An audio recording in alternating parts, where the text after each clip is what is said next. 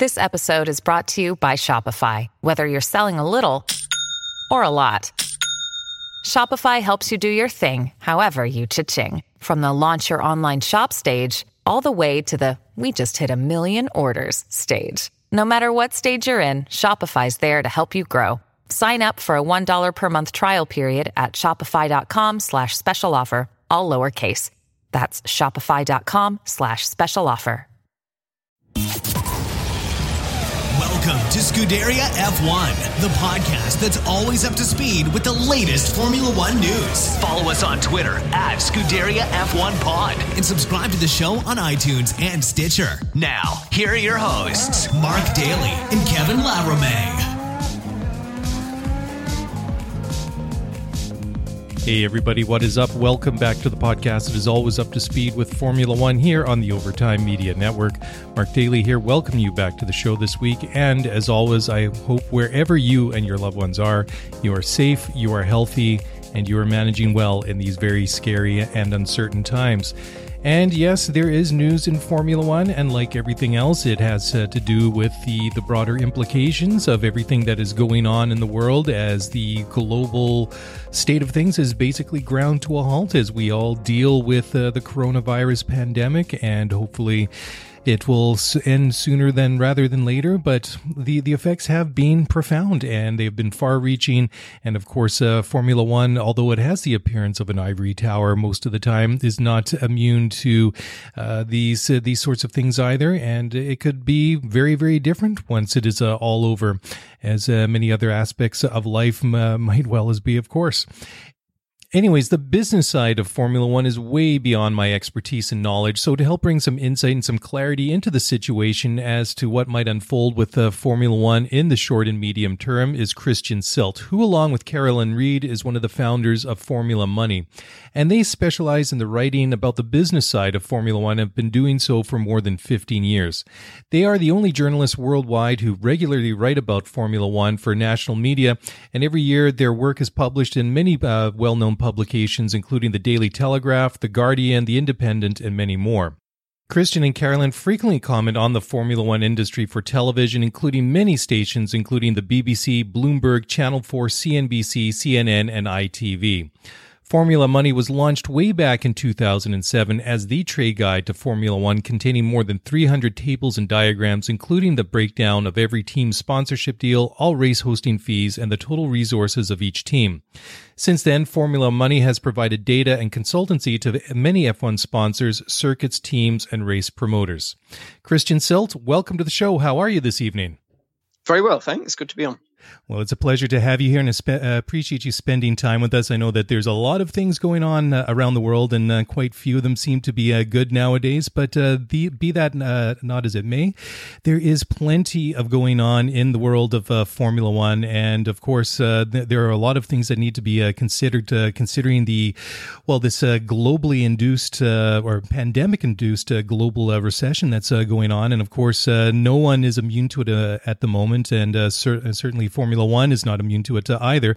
So there are a number of uh, areas that I wanted to, uh, to talk to you about uh, tonight, but let's just back it up a, a couple of weeks, uh, if, if, we could, or even a little bit further back, because before the the, the, the, crisis unfolded over the past couple of months here with the the COVID nineteen pandemic, there were already a, a, number of interesting things going on in the world of Formula One, with the new technical regulations, which took an eternity to finally become agreed upon uh, by all the d- different teams.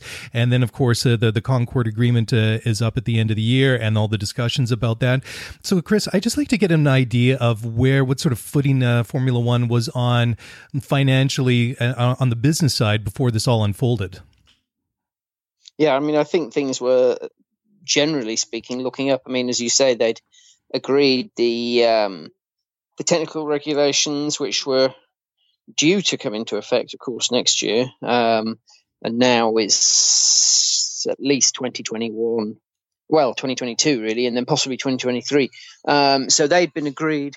And then um, the uh, obviously the budget cap, which is still due to come into effect next year, uh, had been agreed. Um, and really, I think they were down to deciding how much um, uh, how much money the teams would be uh, really receiving as prize money, um, and that would determine uh, uh, whether, uh, or at least who, would be signing up to next year. Because of course, all of the teams' contracts expire at the end of this year. Um, I mean, there was large, it largely been uh, understood that the uh, everybody had signed up and everything had been agreed and and and, and uh, been given the green light basically. But I understood just before all of the uh, uh, the coronavirus came to light, I understood that certain key teams were still uh, uh, in two minds about whether to continue. And then, of course, obviously, you had the um, uh, the pandemic that um, um, um, outbreak, basically the coronavirus outbreak, and, and really then that's taken priority since then. Absolutely, and it, it is very interesting here to, to, to hear some of the different um, comments coming around from the different teams. And uh, earlier today, uh, Zak Brown, CEO of uh, McLaren, says that um, that uh, they, they, he really believes that there has to be further reductions in the cost cap for, for 2021. And the exact term that uh, that that he used that the, the teams that are not willing to go along with that uh, are what he says quote playing with fire. So the number that the teams have agreed to reportedly is to to go down from $175 million down to 150 but uh, yep. Brown and others are actually trying to push that down as low as uh, maybe even 125 million dollars. Is there what? Uh, how do you uh, assess that, uh, Chris? Um, I mean, I think the the the really there are two um, issues that uh, are pretty central at the minute, and one of them is teams, but the other one, which is equally important, are the uh, race organisers, the promoters, as they're known uh, in the trade. Um, if you've not got any or obviously enough teams, you can't host a race. But by the same token, if you've not got any race organisers, you can't host a race. And um, the race organisers, we wrote a, uh, an article recently. The um, the race organisers are in uh, a very difficult position, many of them, because um, they have to uh, essentially start committing to uh, signing contracts and uh, entering into contracts basically and pushing the button basically on pre- preparations for their race as far forward as six months in advance. So if you think about it now, we're just really the early April. So you have April, May, June, July, August, September, six months away. Um, so any race that's in September or thereabouts, you know, the end of August, maybe mid mid August to mid September and onwards, they're going to have to start pushing the button right now on um, uh, signing contracts with uh, for temporary grandstands. Even permanent circuits use temporary grandstands because they have a, a, an increase in spectator numbers for a Grand Prix, Formula One Grand Prix. So they have to start signing up, basically entering into agreements to uh, supply uh, with suppliers for temporary grandstands, for um, uh, security, uh, for extra stuff. Um, and there are two problems really. What happens is usually they're covering those costs um, uh, or allocating, you know, the money for those costs will be coming from uh, advanced ticket sales. So they'll sign uh, an agreement right now for temporary grandstands, which could cost as much as you know ten million dollars, something like that, five, ten million, um, and that they'll be comfortable to do that. The race organisers because they will have got at least five or ten million in from advanced ticket sales. Well, at the minute, um, we've spoken to several um, ticket agencies. The ticket sales have ground to a complete halt because fans don't know if they're going to be able allowed to travel internationally. Um, if you've got international or even nationally, in some cases, they don't know if they if the race will take place. They don't know if they're going to have enough money to buy the tickets. They don't know if they're going to need the the money they've got for other things, and they don't know if they're going to be comfortable being in a big crowd. So ticket sales have sales have literally ground to a halt. So the race organizer doesn't have the money really in terms of coming in to fund uh, preparation for the track, and, and at the same time, the race organizer doesn't know if the his race is actually going to be able to take place when it's got its scheduled date in September because they don't know what whether the situation, the outlook is going to be better or worse by then. So the race organisers are in an incredibly difficult position, and as you've seen, um, basically. As the calendar gets closer, the races are just dropping off. The most recent one was Canada. Um, so, you know, without the races, where do you go? I mean, they've talked about having races behind closed doors, in other words, no spectators. Um, the problem there are two two problems with that. Problem number one is what we saw in Australia is that actually what put the brakes on the race was not a uh, um, a, a, case of coronavirus from in the spectators, it was somebody in the paddock. So that would still be a problem or a risk. Um, so there's problem number one.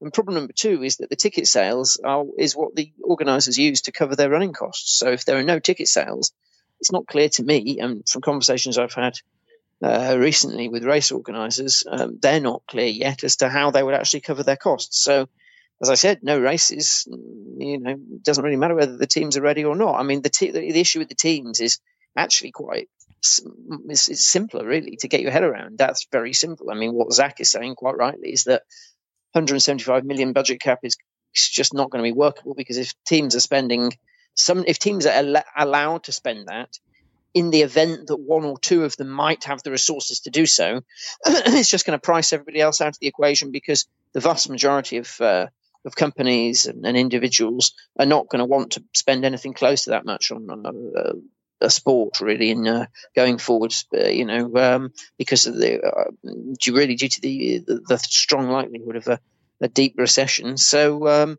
really, to entice people into Formula One, and actually, if teams go under, to get new owners in, you'll need a budget cap that's far far lower than 175 million. Um, so really, that's his point, and, uh, and and the teams at the minute are debating that. Um, but as I said, really, I mean, even if they do manage to get there, you know, to get that uh, to the finish line at a much lower uh, level, it kind of doesn't matter if there are no races because um, that's a more significant problem in my mind. Yeah, absolutely. And Chris, you uh, made a couple of statements in there that I want to try and uh, unpack and discuss a little bit further. And one of them I think uh, is is quite interesting, and and that was one that you just briefly uh, touched on. Of course, was the the idea of running uh, races uh, behind closed doors. Now, mm-hmm. of course, you were saying that a lot of the money, the revenue that that the organizers is generated from the ticket sales from people attending the the entire race weekend from the Thursday to the to the Sunday or or maybe any, any one individual day. But are you aware yep. of any mechanism in the uh, in the agreements that the, that there are that would be able to maybe um, I, I, don't know channel revenues from from TV numbers uh, from viewership that way to, to to the organizers? Is that even possible? Um, yeah, I mean, I think they'd have to do that in some fashion or another because the way that it works at the minute, in, in broad terms, is that the um, you have most of the races, the vast majority of them are funded by local states, so it's local, state, or federal governments, and they will, uh, the governments will pay the um, average, uh, is the host, the average hosting fee for Formula One race is $28 million. The governments will pay that to Formula One, which is owned by Liberty Media, so they'll cover the fee, and then the ticket sales cover the um, uh, the running costs of a race, which you know for a, a street race is much higher because they have to build much more, um, many more uh, temporary grandstands and transform the city streets into a racetrack so they can be, you know, 50 plus million dollars to arrange. Whereas a permanent track, even though they'll still need temporary grandstands and extra stuff for the race, that can be as low as, you know, 20, 30 kind of million dollars still a lot of money um, for a uh, to host a race, and that's covered by ticket sales. So if there are no ticket sales, then where are they going to host get their um, where are they going to cover their costs? How are they going to get the money to cover their costs? I mean, there are two options. Then option number one is that the state would, or the local state or federal government would pay the track, and the track would use the money from the state to cover their costs, and Formula One wouldn't get a fee, and would just um, uh, have the broadcasting revenue, um, or the alternative is that uh, they get the fee and they give the race host a um, a cut of the broadcasting uh, revenue. So I mean, they're the two um, the two options, and obviously Formula One has sponsors around the track, so they could give the race hosts a cut of the sponsorship revenue. Um, so I mean, they're the two options, really. I mean, I, I think that um, it's difficult really to see uh, how you know how that would what, what what the business would look like under those circumstances because the race fees are somewhere in the order of 600 million dollars um, annually. So and that's out of a 2 billion dollar revenue. So you know you'd be talking about at least a, really a third of the business being just eroded away in terms of a revenue position. Um, uh, it is important to keep the TV going because the TV broadcasts um, is really that's why the governments pay the money uh, in terms of the the host to cover the hosting fee because they're getting TV exposure for their country, which essentially drives tourism and puts their country on the map. So they have to keep the TV, and then the TV obviously just drives sponsorship, etc. But I mean, ultimately, um, it would still be losing a huge, a huge chunk of money. Passion, drive, and patience. The formula for winning championships is also what keeps your ride or die alive. eBay Motors has everything you need to maintain your vehicle and level it up to peak performance. Superchargers, roof racks, exhaust kits, LED headlights, and more. Whether you're into speed, power, or style, eBay Motors has you covered. With over 122 million parts for your number one ride or die, you'll always find exactly what you're looking for. And with eBay Guaranteed Fit, your part is guaranteed to fit your ride every time or your money back. Because with eBay Motors, you're burning rubber, not cash. With all the parts you need at the prices you want, it's easy to make your car the MVP and bring home huge wins. Keep your ride or die alive at ebaymotors.com. Eligible items only. Exclusions apply. Hey, it's Kaley Cuoco for Priceline. Ready to go to your happy place for a happy price? Well, why didn't you say so? Just download the Priceline app right now and save up to 60% on hotels. So, whether it's Cousin Kevin's Kazoo concert in Kansas City, go Kevin, or Becky's Bachelorette Bash in Bermuda, you never have to miss a trip ever again. So, download the Priceline app today. Your savings are waiting. Go to your happy place for a happy price. Go to your happy price, Priceline. Yeah, absolutely. And there's something else I thought that was a little bit interest, uh, interesting as well, just uh, building on the uh, the idea of um, the, the, these cl- uh, behind closed door races, and that has been this uh, phenomena over the past uh, several weeks of these virtual Grand Prix. We saw not the Oz GP, not the Bahrain Grand Prix, yeah. and then this past weekend was supposed to be the inaugural race in Vietnam at the the new track in Hanoi. Obviously, mm. that was postponed, so they put on another virtual Grand Prix, which was basically a rerun of the uh, of Australia, and it was quite interesting. I just happened uh, to be uh, scrolling through my phone on uh, on my Facebook feed, and I happened to see the live video feed. I don't know what the final numbers were, but I noticed uh, at at one point when I was watching, there was somewhere in the neighborhood of about 35, 30, 35,000 people watching this uh, virtual Grand Prix at a, I think it was a, at at one point, and it was a reduced thing. It wasn't the full um, race distance; it was about 30 laps, but it, it, just goes to prove that well, I mean, esports is a completely different thing. Uh, I have a friend that uh, that works uh, for EA Sports, and he's involved in uh, in the in the FIFA uh, game and all that. But it is an interesting sure. phenomenon of its uh, of its own. But I was thinking, if you can generate that sort of interest in just in esports with Formula One drivers and other well known esports drivers and other personalities getting involved, I was wondering myself, well, if they could actually get to a situation where it would be safe, because like you said, the Australian Grand Prix really was canceled when it all started to kick off after the uh, the the one team member at McLaren tested positive for coronavirus. But having said that, if we got to a point where international travel was uh, was all right again, and there was some way to airlock or insulate the teams and the, and their personnel and the drivers and keep them safe.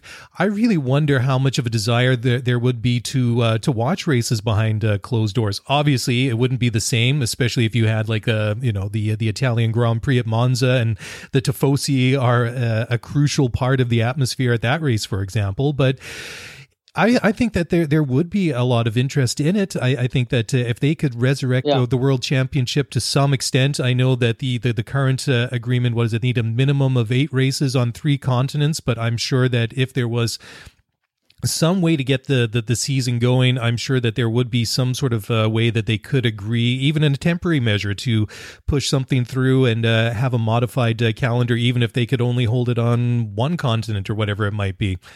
Any thoughts on that? Yeah, no, I mean, I, I mean, yeah, and I think with the um, the number of um, uh, uh, the number of continents that they're meant to have to be able to um, to clarify to to, to um, class be classed as a world championship. That's from what I can gather, that's actually not essential because Formula One there seems to be a waiver for uh, it's, it's set by the F1's governing body, the FIA, and there seems to be a, the provision for waiving um, for a waiver of that um, clause if the series in question has hosted world championships for many, many, many years, which Formula One has. So I don't think they'd need to be on three continents. But I mean, it just really, I think there's an element of professionalism that needs to be adhered to. So I mean, if you if they want to call it a world championship with five races at Silverstone, backwards, forwards, left, right, whatever. I mean, and then two other countries. I mean, it could look a little bit amateur.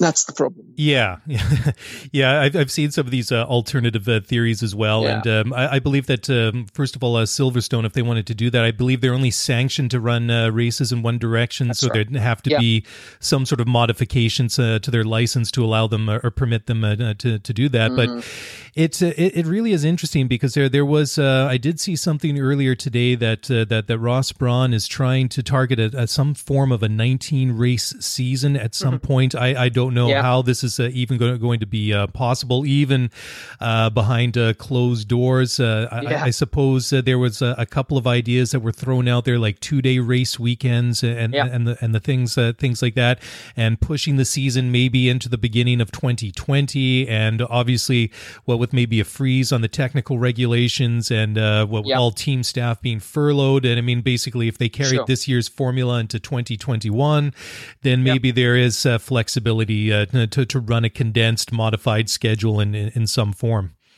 Mm. I mean, maybe. I think it's just it's unknown. Really, that's the problem at this stage. There's, Yeah.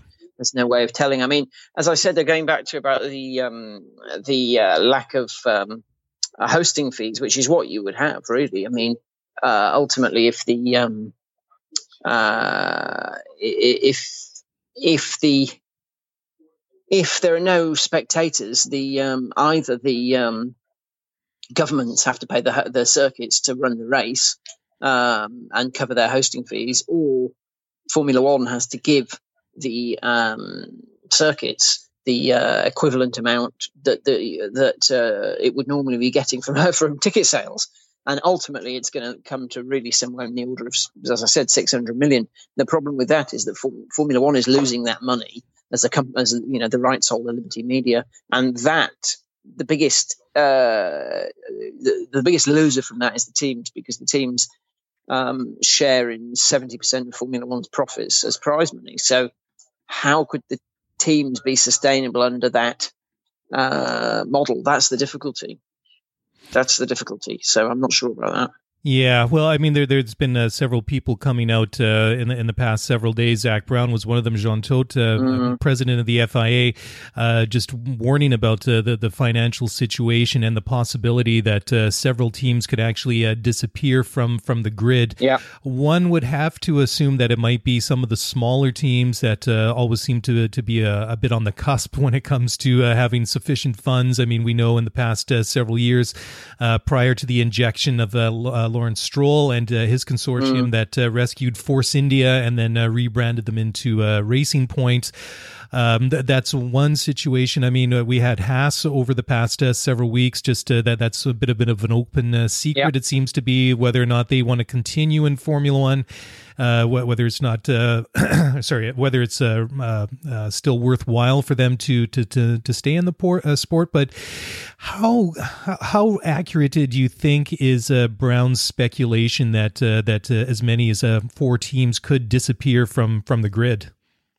No, I think that's very, very likely. I mean, and that's at, uh, you know, I think to me that's at the, at the bare minimum. I mean, I think, um, uh, I think that's extremely likely. I mean, the what probably hasn't yet sunk in to a lot of uh, uh, of the teams and perhaps others, some of the other stakeholders in Formula One, is that um, if the recession or economic crisis is as bad as as is being said, I mean, there's just no place for a sport that's going around the world racing 20 times a year and spending hundreds and billions in total of billions of dollars doing so. I mean, people aren't going to be comfortable in big crowds um, or aren't comfortable in big crowds, aren't sure if they can travel, won't sure if they'll have the money to travel.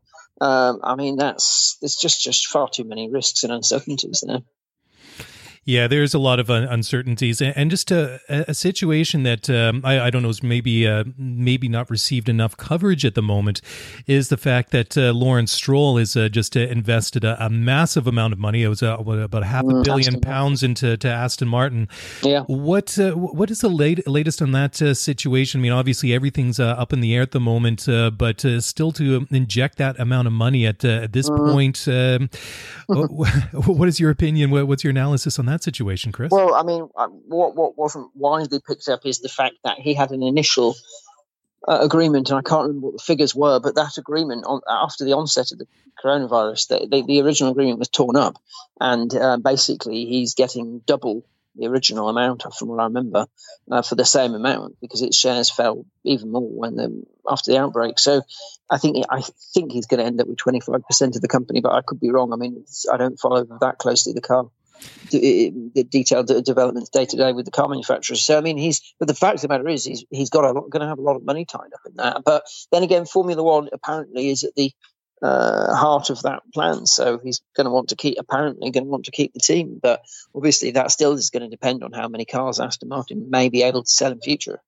Yeah, Pardon me. I was just going to say. I, know you, you, you. were just saying that you haven't really uh, uh, followed the, the, the situation with the road car side of the business all that closely. But do you have any idea what uh, what sort of uh, financial ground that they were on? I, I, know that they weren't maybe as solid as one uh, might uh, think, but perhaps maybe that's just my own perception of the the, the name Aston Martin, and maybe that has colored my my my opinion of it. But do you have any idea of where they were financially before all this? Yeah, I mean, and they weren't doing well. I mean, I think the problem was just simply the uh, uh, poor sales, basically, in terms of Aston Martin. And obviously, there's a lot of competition in that sector, but yeah, uh, you know, in Mercedes, etc., Jaguar, etc. Um, so, I mean, uh, the, the, share price had collapsed, and that's when Lawrence Stroll came in. I think, but that was all before the the virus. So, I mean, I think the current economic climate really just calls into question any of the projections that he made or anybody made about that company and pretty much any company. I mean, as I said, it's you know we're in a situation where in 2008 when there was the financial crisis then. And for example, in Formula One, you had the exodus of car manufacturers, which is Toyota, Honda, BMW, Renault, etc. They all left um, because of the financial crisis. Now, when there was a financial cri- the financial crisis, they still had their dealerships open. But I mean, you're in a situation at the minute where uh, car manufacturers don't even aren't even allowed to have dealerships open. They're not here in the UK anyway, so um, they just simply can't even sell cars. So I, I don't know how when they you know when they would be able to um, uh, to, to to to kind of like kickstart their companies again and begin to uh, get the wheels in motion again. It, it, nobody knows. So I don't see how it will be possible to predict and forecast what sales would would be in, in this scenario when they're able to recommend business. We just don't know when, when that'll be, let alone what it will look like. Well, that's the thing. I mean, the, the the the, situation. I mean, it changes almost hourly, definitely daily for, yeah. for all of us. It, yeah. it, doesn't matter. I mean, you're in the UK. I'm here in the, in Canada. I mean, everybody. I mean, there's a global audience that listens to this show, and it, it is uh, it is so fluid and changing so rapidly. It is it, it's impossible to really look and see. Well, what what are we going to do next week? Let alone yeah. what's going to happen uh, next month. But I just wanted to look now just at the, at the leadership uh, portion of uh, Formula One. Obviously, Chase Carey and Liberty Media have been uh, in the controlling uh, seat, in the driver's seat, uh, pun intended, of Formula One for the past uh, several years. Uh, but a couple of weeks ago, just uh, in in the fallout and the aftermath of the cancellation of the Australian Grand Prix, Bernie Ecclestone came out and said that he would have just flat out canceled the 2020 season. Now I know that Bernie is not a fellow that is he's definitely not shy to say what what is on his mind, and in the past has made some rather you know controversial and yeah. quite blunt statements. But is it really as easy as that to, to, to come out and say, oh, I would just uh, go out and cancel the entire situation? Or is it uh, very much um, the, the, the, situation that Liberty and Carey find themselves in, just uh, evolving uh, just like the, the, the, situation in every other aspect of life at the moment? Uh, it's a difficult question. I mean, I think the point is that if you cancel the season and uh, had detailed discussions with the teams about how much they needed to survive in terms of how much money they needed to survive until next year, then provided you that money can be allocated from Formula One's resources or and or the owner's resources, then you can keep the team's wheels turning. The flip side of the coin, and that's not what Liberty is doing. Liberty is saying we're going to try and get the season running again. Well, if that actually ends up causing more damage, whether it's not necessarily financial, but it could be reputational. Maybe that's because there ends up being an outbreak again in the paddock that's more significant and serious, or maybe it's because teams uh, drivers are reluctant to go to the races, for example, something that hasn't really been raised much. Maybe the drivers won't be won't be happy about turning up to the races. Maybe it's because, as I said, that when they go to the races, if they're not behind, if they're behind closed doors, there just simply won't be enough money to cover the um, to justify the cost of going there. So, you know, that's a possibility. I mean, if the if this kind of situation ends up causing more damage, let's say, than good by actually ha- having the races, that's the risk that we're, that, that's being run versus the other situation when there's no racing at all, as other, other sports have have um, uh, have decided to take that route, and um, you know, and just basically make sure that the teams are secure. That's, I think, what Bernie was suggesting. No, I've got a bit of an interesting uh, follow up uh, question uh, for this. Uh, one of the things that uh, that has been implemented is um, by, by, Formula One is that they've extended this uh, factory shutdown, and a lot of the teams have furloughed their staff for for the time being. In the grand scheme of pictures, how significant in in terms of savings and to, to, payroll and other R and D costs and and and just normal operating costs, how much does that help the, the, the teams by enforcing this this shutdown? Similar like we'd see in, in a normal year in the, in the in the summer break that we typically see in the beginning of August? Um, I mean, the difficulty really, I think, is that this isn't isn't a comparable situation because um, you would normally have uh, the teams would normally be able to bank on revenue coming in from sponsors, revenue coming in from prize money um, being the key sources. I mean, then they also get payments from their owners, but um, they're the two external sources of revenue, prize money and sponsorship. But at the minute, they can't guarantee on either of those coming in. So, I mean, if you don't really, let's say, I mean, in an extreme case, if you have zero revenue, it doesn't matter how high or low your costs are, unless they go to zero, which they're not.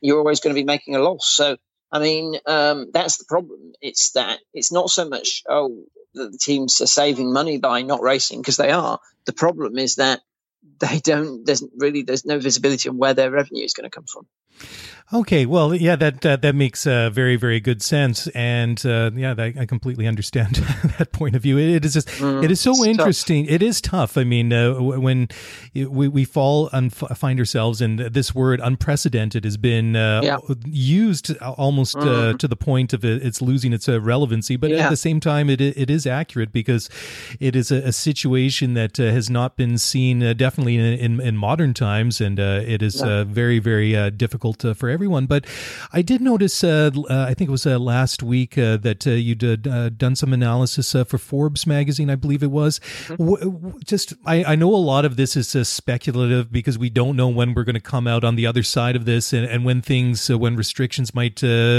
gradually start to be eased and normal life and the economy can get up and running again. But just based, maybe the, the most recent and current information just uh, from the from the business side, uh, how do you expect uh, Formula One is poised to maybe recover once the economy gets uh, up and running again?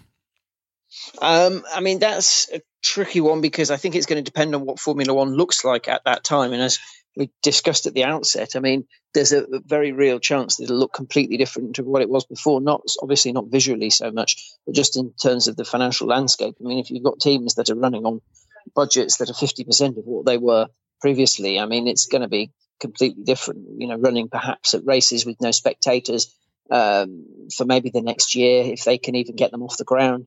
Perhaps running at four different races and you know four races, three or four races on the same track. I mean, that may not be appealing to people, to spectators, TV television viewers. I mean, uh, you know, if you've got the same the same track hosting four different races, who knows if if TV viewers will be interested in that?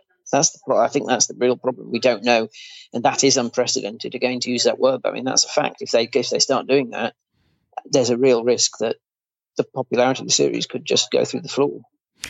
Yeah, and that that really is uh, the, the, the question is that uh, until we get some sort of clarity and some sort of understanding where everything is going to go, and uh, w- once we have some concrete uh, answers, that uh, a lot of this uh, just is speculation and just trying to g- gaze into the well the literal crystal ball for some answers to, to mm. that nobody really has uh, at, at the moment. But Chris, I really appreciate you uh, joining me here this uh, evening. And do you have any final That's thoughts uh, to uh, to add uh, before we before I let you go? Um, no, I mean, I think really this is just it's too uncertain, you know, to be able to make any kind of definite statement as to the, really even the direction things are going. We, we just don't know at this stage. So um, we'll have to see over the the next uh, month or two, really, to work out where uh, where it seems to be heading. And then we can maybe talk again. Very much uh, watch uh, this space. Well, Chris, before yeah. I let you go, uh, please let the listeners know where they can uh, follow you on social media and where they can find your work online. Sure. No, we're at Formula Money. That's Twitter handle, Formula Money, all one word. And then it's formulamoney.com. Christian Sylt, thank you so very much, and I wish you all the best. Pleasure. Take care of yourselves, and we'll, we'll talk again soon. Looking forward to it, and thanks very much. Good, good to talk. It was my pleasure, and I really look forward to talking again very, very soon. Okay, time now for a very quick break here on the Overtime Media Network. Don't go away. We'll be right back. All right. Well, welcome back to Scuderia F1 here on the Overtime Media Network. And many thanks again to Christian Sylt from Formula One Money, who joined us in the previous segment. And before we get into the news, which I want to go back and touch on a couple of stories that uh, Christian and I talked about uh, before the break here. Um, but before we do that, I just want to mention that uh, Bob Varsha, the, who's a very well known and very well respected uh, commentator and uh, broadcast host here in North America in, uh, in U.S. motorsport, he has tested positive for coronavirus. And this is real shock. Bob uh, was a commentator for a Speed Channel as well as ESPN, CBS, ABC, Fox Sports, and uh, he's been doing so for as long as I, uh, can remember. Anyways, um, Bob, again, this is a, it's like a double whammy. Uh, earlier this year, he was uh, diagnosed with prostate uh, cancer. He was undergoing chemotherapy, and um, as many of you know, that individuals that that are battling cancer when they go through chemo, it does really damage one's immune system. Anyways, people like that, a lot of them have become very susceptible to coronavirus virus. And uh, anyways, um, uh, Bob is uh, you know contracted it, and um, he's been in quarantine ever since. Um, and it is terrible news. Uh, really uh, uh, sad to hear that. And uh, of course, our, our thoughts, our prayers go out to, to Bob and his family and uh, all his loved ones that uh, he makes a complete and full recovery on both fronts from coronavirus and cancer very, very soon. I had a nice email from Bob. It was a couple of years ago now. he he he reached out out of the blue actually, which was I was real really a nice surprise, and shared a very nice story that that he had about Phil Hill.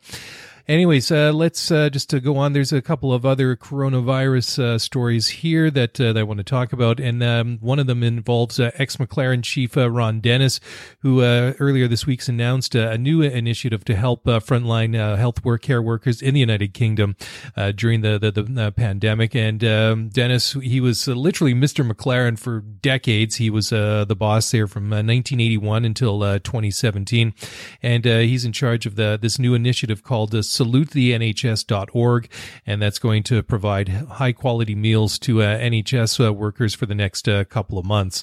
So it, it's really cool. Uh, the, the, the meals that they're going to be uh, making available to these healthcare workers, specifically to ICU teams, anesthetic teams, and A and E staff during their shifts when they're unable to leave clinical areas under the the current um, health protocols to help combat the spread of COVID nineteen. Anyways, Dennis and his family have donated one million pounds pounds to the initiative, which also has uh, support from other companies, including Tesco's, Absolute Taste, and uh, Yodel. So uh, uh that's uh, absolutely fantastic. Uh, great to hear that. Anyways, Dennis had to say, quote, this is a time when all of us, individuals and businesses alike, need to stand up and be counted in the effort to combat COVID-19. We're all in this together. I am delighted to be leading this initiative to help ensure that vital NHS workers have nutritious meals while they work every hour in this fight. It means they have one less thing to worry about.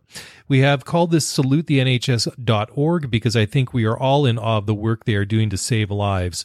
This is a huge logistical effort to build major professional food delivery operation almost from scratch in a week.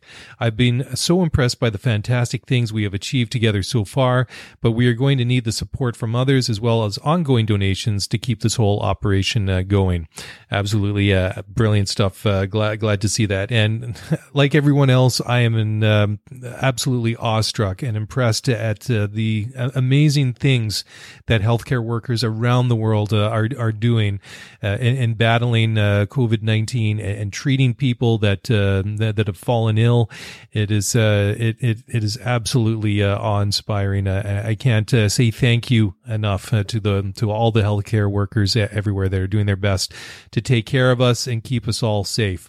Anyways, sticking on this theme, Mercedes have repurposed their F1 facility in Brixworth uh, to help uh, build uh, for the production of breathing aids to assist COVID 19 patients excuse me and this was um, uh, what we talked about uh, last week the the CPAP uh, machines that uh, they went and uh, basically built uh, they reversed engineered and um, improved upon the design and, and and got a a workable model in less than 100 hours which is mind boggling but just a really cool thing to see and just demonstrates the, the, the power and the ingenuity and the the amazing things that Formula 1 can do in and outside of the pit lane. Anyways the the high performance powertrain uh, worked with engineers uh, from University College London to uh, reverse engineers these uh, CPAP machines, and they got NHS uh, sorry NHS approval last week. And uh, the device, which is otherwise known as the UCL Ventura, has gone uh, undergone evaluations at University College Hospital and other London hospitals, and the UK government has placed an order of ten thousand. it's an astonishing number. Anyways, a press release from Mercedes had the following to say say, quote, after UK government order for up to 10,000, the devices are being produced at a rate of up to 1,000 a day at the HPP Technology Centre in Brixworth, Northamptonshire. Currently, 40 machines that would normally produce F1 pistons and turbochargers are being used for the production of the CPAP devices, and the entire Brixworth facility has been repurposed to meet this demand. End quote again, uh, no words. Uh, I'm just extremely impressed uh, and and grateful that uh, that uh, such a thing can be done in such a, a, short amount of time and able to produce the the, the numbers of these devices that that are required. it's it's really good to see. Um, let's move on to th- this is what we were talking about a little bit earlier with Christian, and this is um, Ross Brawn who was talking about possibly holding 12 sorry 19 races behind closed doors if uh, formula one gets a, a, season up and running.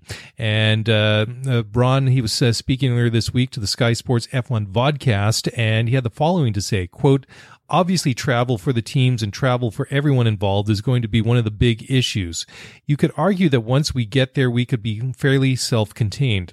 Our view that probably a European start will be favorable and could even be in a closed event. We would be a very enclosed environment where the teams would come in on charters. We would channel them into the circuit.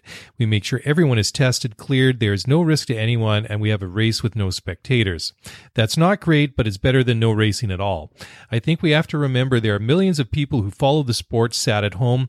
A lot of them are isolating, and to be able to put on a sport, keep the sport alive, and entertain people would be a huge bonus with the crisis we have, but we can't put anyone at risk. We're looking at the organizational structure that would give us the earliest start, but also the ability to maintain that start. There's no point having to start and then stopping again for a while and then having another start. I think it's most likely to be in Europe and it's conceivable it could be a closed event. End quote.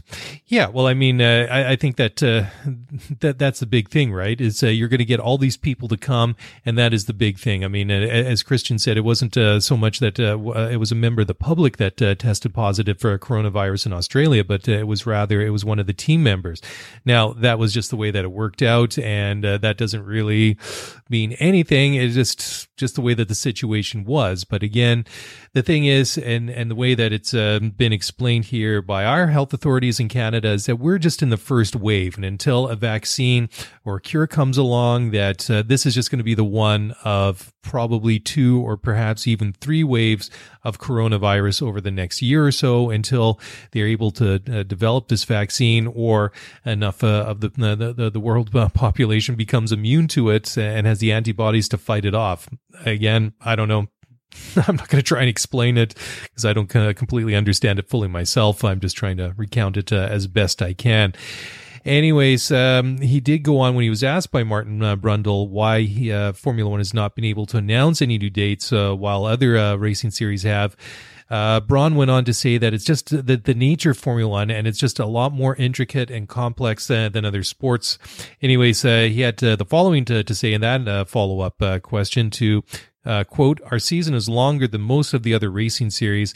Canada has just been cancelled. If we included Canada, we'd have to revise the calendar again.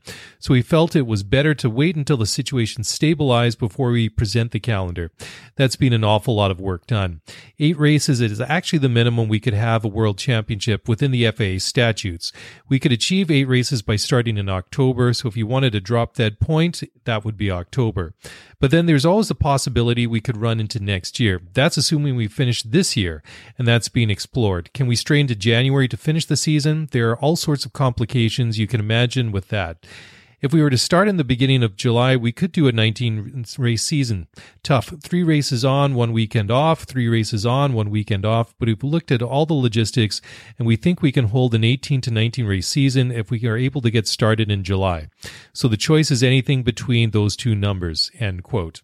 And again, because the situation is so fluid and uh, and changing so rapidly, it really is a, a question of uh, well, when do we get anybody get the the, the go ahead and the all clear?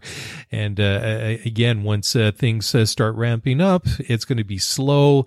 And um, if there's uh, additional outbreaks, you know, we might have to, to, to roll things back again. But it doesn't hurt to plan, and it you have to have some contingency because we just can't shut everything down. Life, unfortunately, or fortunately, depending on your point of view, does have to continue it uh, in, in some manner. It's just uh, it is it's it's a difficult uh, situation, obviously, and it's uh, just drawing that line and and really doing it in the most responsible way. Because of course, when it comes to playing with the health and and safety of people, you have to err on the side of caution, and in this case, we have to err on the side of extreme caution.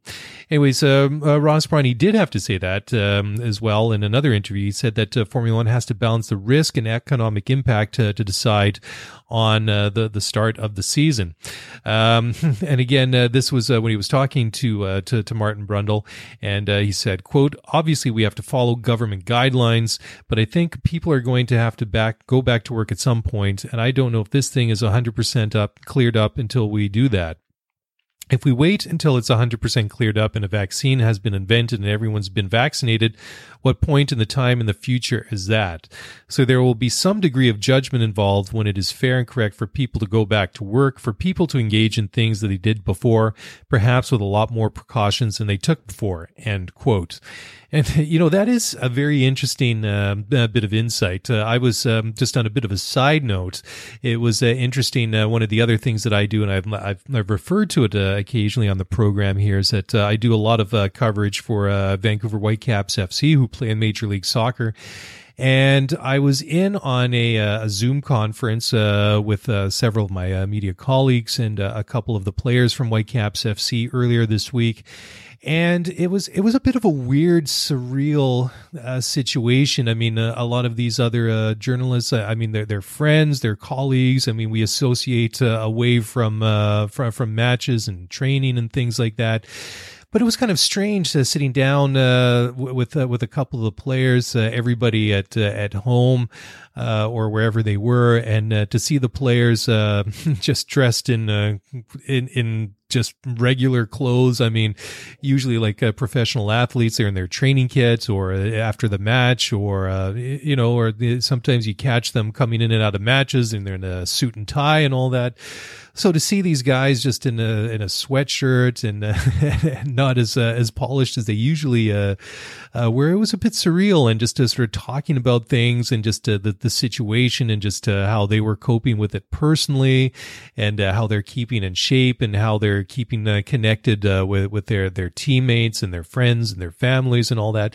It really was a, a bit of a strange situation, and it just it, it sort of struck me at that point that you know, when when one of my uh, media colleagues asked them about, well, what do you think about uh, you know getting prepared for the start of the season that may start at some point, and of course, we don't know when and if that's uh, going to happen this year, and uh, and that it sort of just really struck me as just the uh, the, the the strangeness of it all and the fact that everything really is up in uh, the air in the moment. And uh, of course that uh, dovetails nicely in, into everything that we're talking about in Formula 1 here. It just it really is a very strange period of time to be uh, experiencing and just a very strange situation. And uh, the, the, fact is that no matter where you are what walk of life you come from at the moment uh, we really are all in this together. And and nobody has not been impacted by this in in one way or another. And and honestly if the, the the worst thing to happen to us is just to be inconvenienced and having to stay at home and not be able to watch a motor race or a football match or whatever it might uh, be, then of course that is the the, the best case uh, scenario for uh, hopefully all of us. Uh, unfortunately, that's not going to be the case in uh, in every circumstance. Anyways, uh, time for one final break here on the Overtime Media Network. Don't go away. We'll be back in just a moment. All right. Well, just a couple more pieces of news uh, before we uh, start to, to shut it down for this week. And uh, just sticking with the, the idea of uh, races uh, being canceled and re- uh, rescheduled and put on at some point. Jan Lammers, who's the sporting director for the Dutch Grand Prix, says the organizers of the Zandvoort race have not considered the option of putting on a race behind closed doors. And Lammers said that he would prefer actually delaying the race, the, I guess, the re inaugural Dutch Grand Prix, because it was going this year was going to be the first Dutch Grand Prix since what 1984, 1985, so uh, a long time ago. Um, anyways, uh, he did say that uh, they actually preferred delaying the event until next year in 2021 if it meant uh, that fans can uh, attend the race, and uh, it they, they said it's just because it's you know, it just uh, would not be the same. Anyways, uh, uh, Lammers uh, had the, the following to say, quote, a race without fans is an unthinkable scenario. If you have a race, it has to be without compromise. You have to be able to celebrate. For us, it's about the return of Formula One after 35 years. That should be a great party you want to celebrate with everyone. Um, if we are being asked that question, we will have to think seriously about it. A race without fans is not something we want to think about until we're being asked that question. Fortunately, that hasn't happened yet. As far as we're concerned, though, it's just not possible.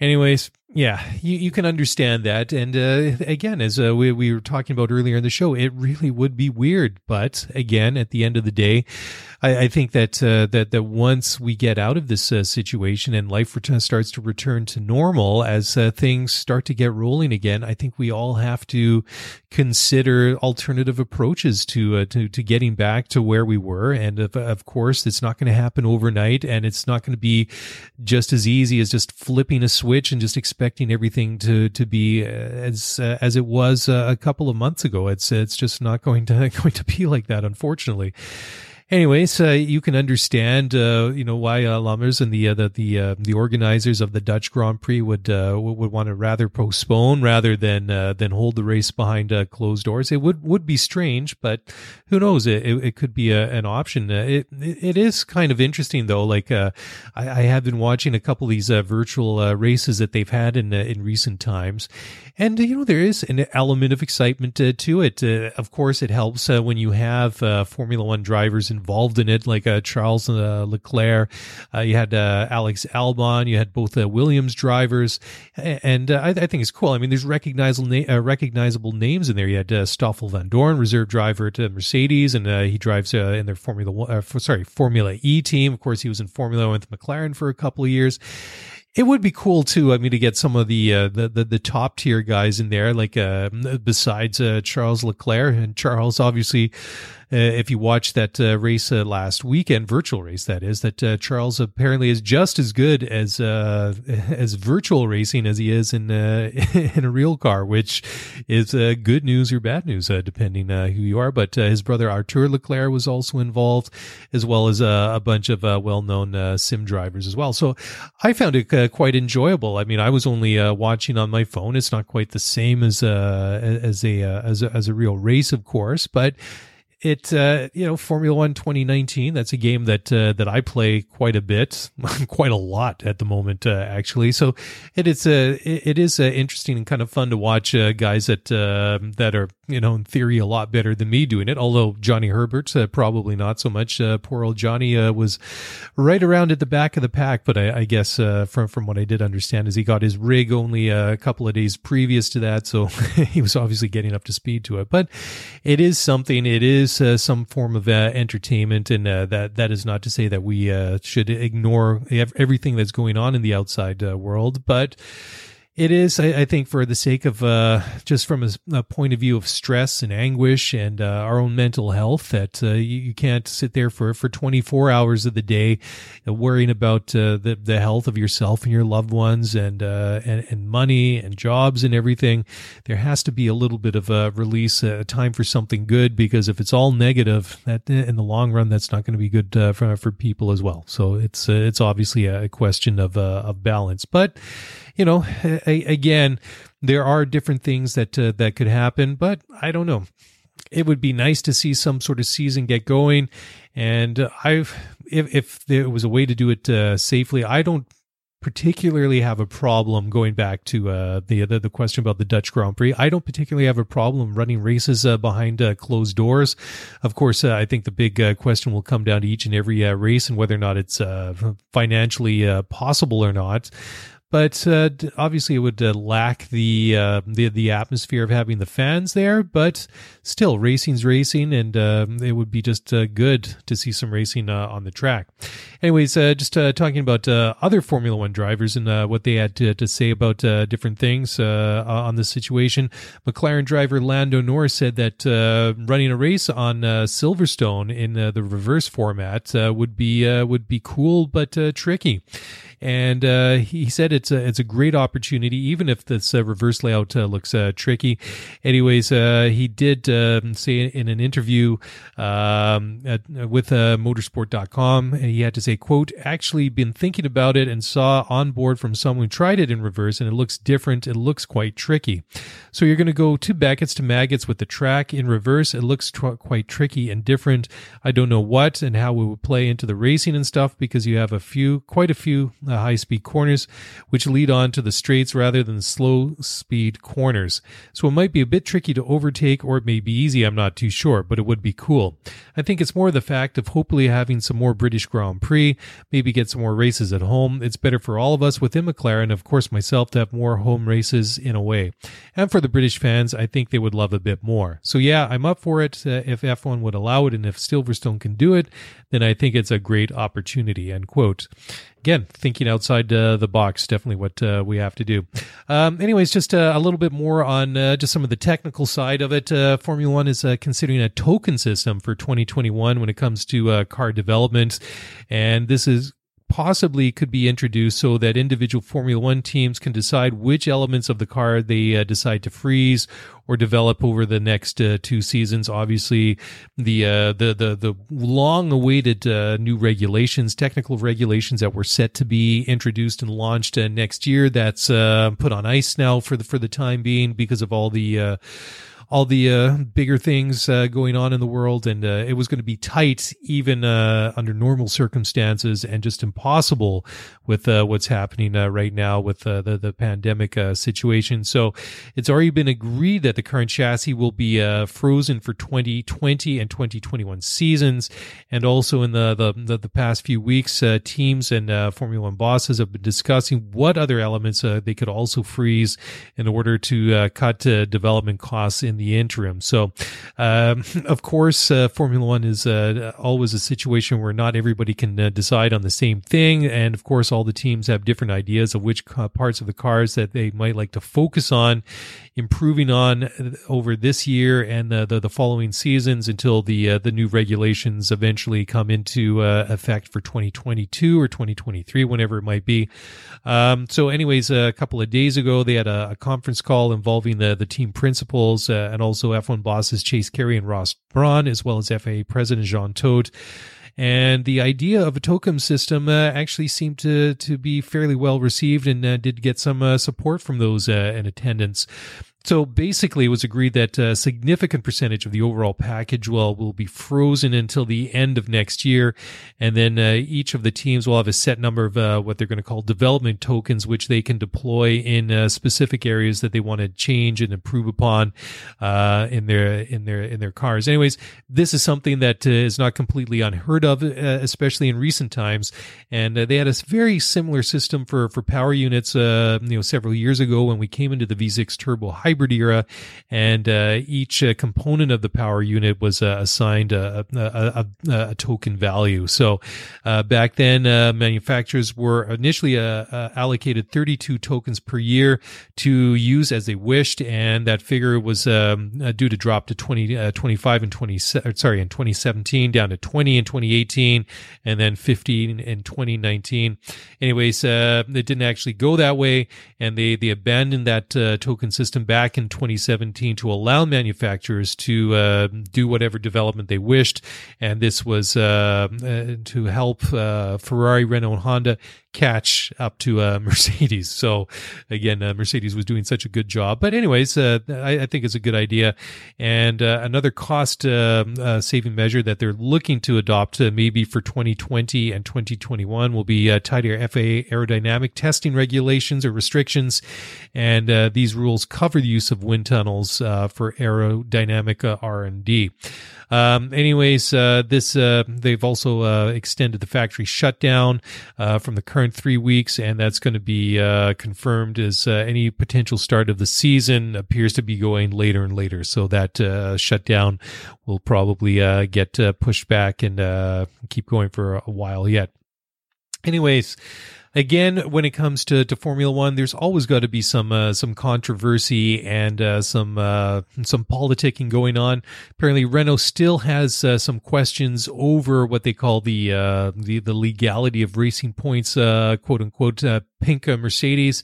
And uh, Renault team principal Cyril Abiteboul says that his team is still what he calls uneasy about uh, the uh, the pink Mercedes, and uh, he said a formal challenge on the legality of the the Racing Points uh, carbon copy of the uh, Mercedes from last year is still not out of the question. So, anyways, it, this has been going on for a while. Obviously, when the team showed up to to Barcelona for winter testing in the middle of February, which seems an absolutely eternity ago, uh, considering everything that's uh, happened since then.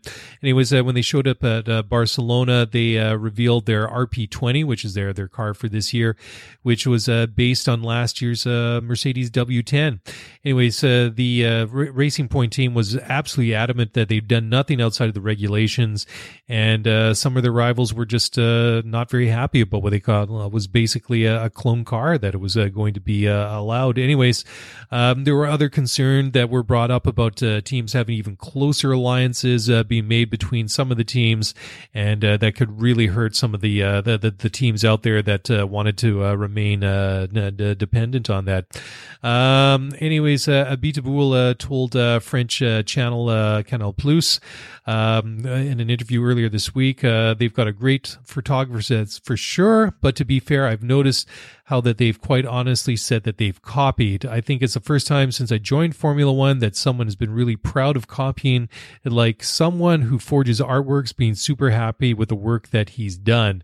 Yet it's not the original piece or the pride of working on an original piece. End quote. Yeah, well, I mean, surreal. I mean, he's uh, not being very uh, well. He's not beating about the bush, and uh, very interesting that uh, that that uh, you know the, there is a, a, possibility of a legal challenge on the uh, or challenge to the legality of the RP twenty, and whether that is allowed under the rules. And also, it's it's a shame in a way that well, I mean, it's a shame in many ways that the, um, the season didn't get underway in in Australia several weeks ago, as we'd all hoped hope to because one of the things that uh, was very interesting was that dual axis steering system that uh, that was uh, unveiled by uh, Mercedes during uh, winter testing, and uh, there, there was the whole debate on whether or not the, I mean, even though it was technically legal, it was the, the, there was a possibility that that it could um, violate Parc Fermé rules, and several of the teams said that if they actually deployed it and used it in the Australian Grand Prix, that the, that might have actually resulted in a legal challenge. However, we will never know, and uh, to uh, to a certain extent, I'm, that, that's something I wish I don't wish it, but it would have been interesting to see had they actually used it the uh, the Australian Grand Prix, had that uh, actually gone through, whether any of the teams, uh, the other nine Formula One teams, would have actually protested that. Um, so just this again, this one final story. This just will not go away. It seems to to, to pop up every couple of weeks, and this is just the the whole uh, controversy about uh, the legality of a Ferrari's engine last year. Anyways, Jean Todt, FIA president, and obviously someone who has a historical connection uh, to uh, Ferrari uh, because he was a team principal uh, there uh, during their glory years uh, during the the Schumacher era a long time ago. Says that he'd like to release some details about the the the deal and the, the, the controversy that the team had and the sanction that the team was given, but he said he's not able to do so because Ferrari actually won't let him do so. Anyways, he was speaking to, to motorsport.com earlier this week and uh, he had the, the, the following to say, quote, if you ask me, I would love to be able to give all the details of the situation, but Ferrari were opposed. So I mean, they have been sanctioned, but we can give the detail of the sanction. And clearly we could have said nothing, but we felt it would have been wrong not to say that the Ferrari case had been discussed and there had been sanction. Honestly, it's very simple. Very simple. We have put so much effort to come to our conclusions, which they, the teams, do not agree. Unfortunately, it is very much a fait accompli of technical matters because our uh, regular technicians say we cannot for sure demonstrate as much as we uh, should that they, Ferrari, were not legal end quote. So, yeah, I think it uh, it was one of those uh, situations that uh, that uh, you know what's that old saying where there's smoke, uh, there's fire. Um, that uh, obviously there was something going on, but it was maybe just a little bit too difficult to um, to pin down. But, however, I mean, it it is one of those stories that just hasn't gone away, and and like I say, it just seems to pop up from from time to time every couple or several weeks, and I was a little bit surprised to see it. However However, I wasn't uh, completely surprised uh, to hear that uh, that there was something uh, funny going on and that uh, they'd actually uh, been sanctioned, and of course, that probably never will see the, the light of day. Anyways, time to wrap it up uh, there. Thank you all very much uh, for uh, downloading and listening to the show this week. Again, very big thanks to Christian Sylt of Formula Money. And again, guys, take care of each other, be good to each other, and stay safe, stay healthy, and we'll talk to you again very, very soon. Talk to you again. Ciao. Bye for now.